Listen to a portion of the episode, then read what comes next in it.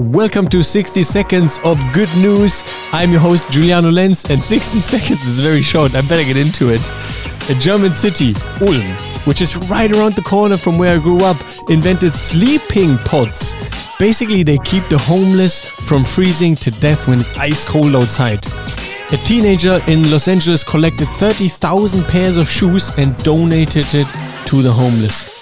A restaurant owner during this corona crisis supported a competitor by buying $2,000 worth of vouchers and giving them out to his own customers and pushing it on his own Facebook account. This is beautiful.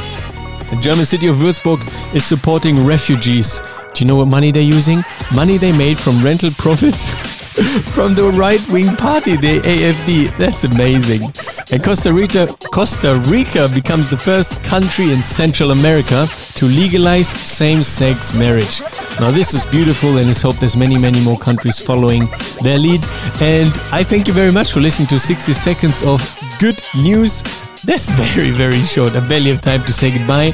See you next time, or uh, hear you next time. Thank you for listening, everyone.